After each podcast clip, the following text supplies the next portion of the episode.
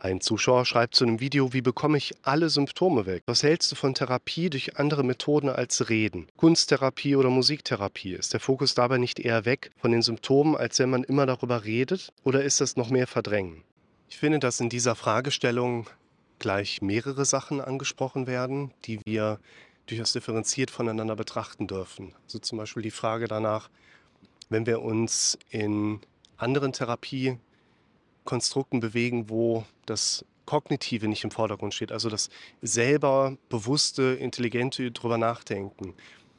Ob wir da nicht eher verdrängen, übersehen, nicht weiterkommen, so nach dem Motto.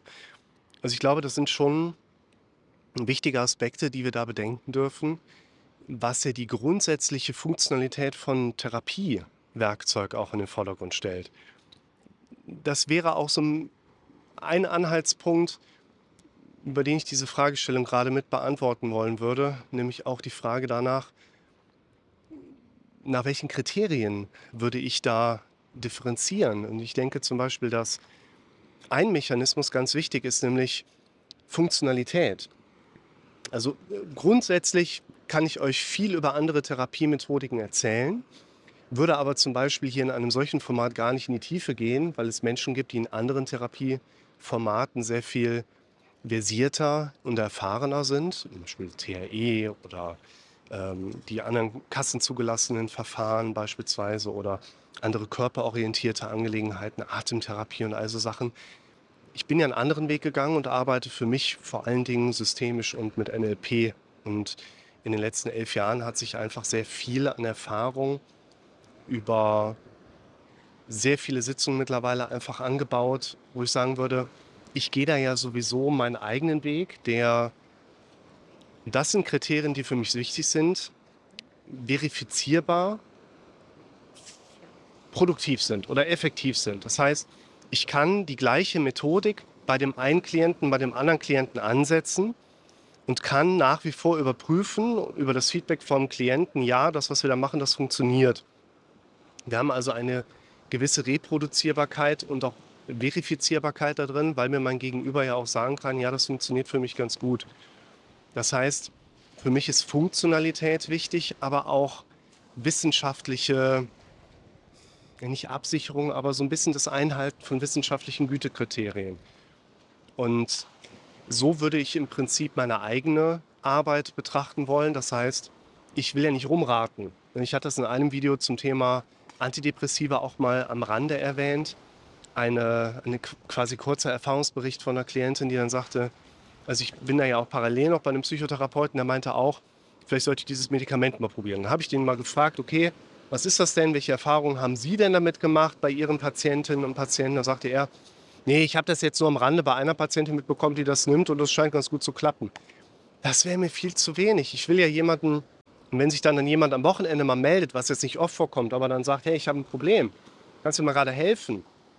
Und dann schicken wir in der Regel so ein paar WhatsApps hin und her. Und wenn dann theoretisch die Frage kommt, hey, du hast mir doch dieses Medikament empfohlen, was mache ich denn jetzt? Und ich sage, ja, keine Ahnung, bei der anderen Patientin hat das ganz prima funktioniert. Das ist für mich nicht die Basis, wo ich mich auch mit wohlfühle, was ich meinen Leuten empfehle. Und wie ich mit meinen Leuten an ihre Situation drangehe. Das heißt, andere Therapieverfahren gibt es nicht so viele wie hier Sand am Meer, aber es gibt schon wirklich viele Angelegenheiten. Und für mich wäre wichtig, funktioniert es und gibt es eine Wissenschaftlichkeit dahinter, sodass wir auch Reproduzierbarkeit haben und Verifizierbarkeit haben, um zu verstehen, was passiert da eigentlich. Ich habe es die Tage noch mal einem Kommentar auch gelesen, wo ich euch natürlich auch so ein bisschen über meine Haltung zur kassenzugelassenen Therapie triggere und von euch entsprechende Wiedererkennungsmerkmale bekomme. Ne? Da schreibt dann eine Zuschauerin, ja, meine Therapeutin ist immer wieder eingeschlafen, dann habe ich sie mal darauf angesprochen. Dann hat sie mich harsch angeschimpft, was es denn solle. Sie sinniert hier nur mit abgesenktem Kopf und ist dann richtig böse geworden. Ne? Oder andere Situationen, wo dann der Therapeut einfach nur 50 Minuten zuschaut, freundlich nickt. Oder auch, und das finde ich ganz spannend, wo von Grund auf wahrscheinlich mit jedem Patienten einfach nur die Kindheit von vorne bis hinten einmal komplett durchgegangen wird. Für mich hat dieses, wir müssen in die Vergangenheit, wir müssen in die Kindheit, wir müssen vielleicht auch inneres Kind, das hat für mich weniger mit einer wissenschaftlich fundierten Therapiemethodik zu tun. Das hat für mich eher was mit Voyeurismus zu tun. Ich setze mich doch nicht mit jemandem hin und sage pauschal, weil sie ein psychisches Problem hier in die Praxis mit hereintragen, müssen wir ihr komplettes Leben von Anfang der Kindheit bis heute durchgehen. Ja, ganz ehrlich, das wäre mir auch viel zu langweilig, wenn ich das jetzt Tag ein, Tag aus mit jedem machen würde. Es wird doch den Leuten zu langweilig und zu doof. Und deshalb, was halte ich von anderen Therapien, wo es nicht um Reden geht? Also ein Faktor, den ich für wichtig erachte, ist, ich glaube, so ein Stück weit, wer heilt, hat Recht. Und es sollte aus meiner Sicht dabei etwas sein, wo wir Wissenschaftlichkeit mit drin haben und eben auch erkennbare Funktionalität.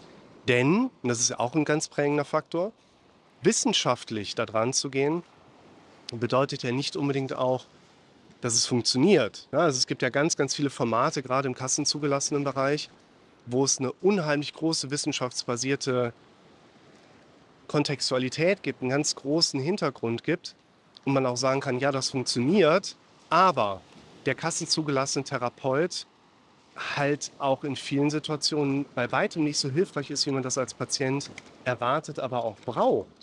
Und ich glaube, das ist ein ganz wichtiger Punkt auch für mich. Wenn wir in diesen Punkt reingehen, was halte ich von anderen Therapieverfahren, dann würde ich mir halt auch den Therapeuten anschauen. Ich für mich würde mir bei dieser Fragestellung den Therapeuten anschauen und gucken, ist der wissenschaftlich unterwegs und ist der Dienstleister. Therapie ist eine Dienstleistung, die ihr in Anspruch nehmt, entweder weil ihr selber dafür zahlt oder weil eure Krankenkasse im deutschen Versorgungssystem dafür zahlt. Aber ich denke, Therapie ist eine Dienstleistung. Und die meisten Therapeuten verhalten sich nicht wie ein Dienstleister. Die sind von oben herab, die hinterfragen ihr Vorgehen nicht, die sind nicht flexibel und passen sich auf den Patienten entsprechend an und seine Bedürfnisse. Die ziehen einfach ihr Ding durch, wie ich es gerade an einigen Beispielen schon mit eingeworfen habe. Und auch das wäre für mich ein Differenzierungsmerkmal, was sich für mich als sehr positiv dann nachher darstellt, wenn ich sehe, mein Gegenüber ist halt auch einfach dienstleisterisch unterwegs. Und deshalb denke ich, es gibt sehr, sehr viele Therapiemethoden und es gibt ja auch unheimlich viele unterschiedliche Typen von Menschen und einhergehenden Psychen, wo es ganz viele Dinge gibt, die ganz wunderbar funktionieren.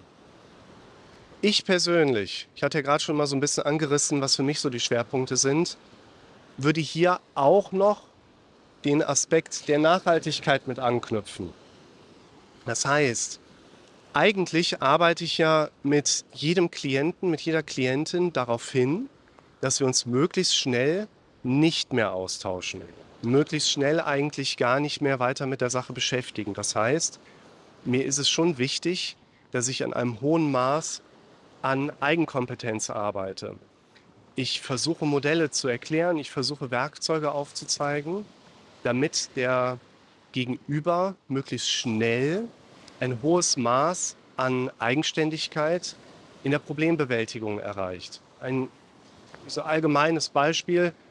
Ich unterhalte mich ja nicht mit jemandem, damit er morgen weniger Befürchtungen hat. Ich quatsche mit jemandem, damit er Strategien an die Hand bekommt, um morgen mit seinen bestehenden Befürchtungen einfach besser umgehen zu können.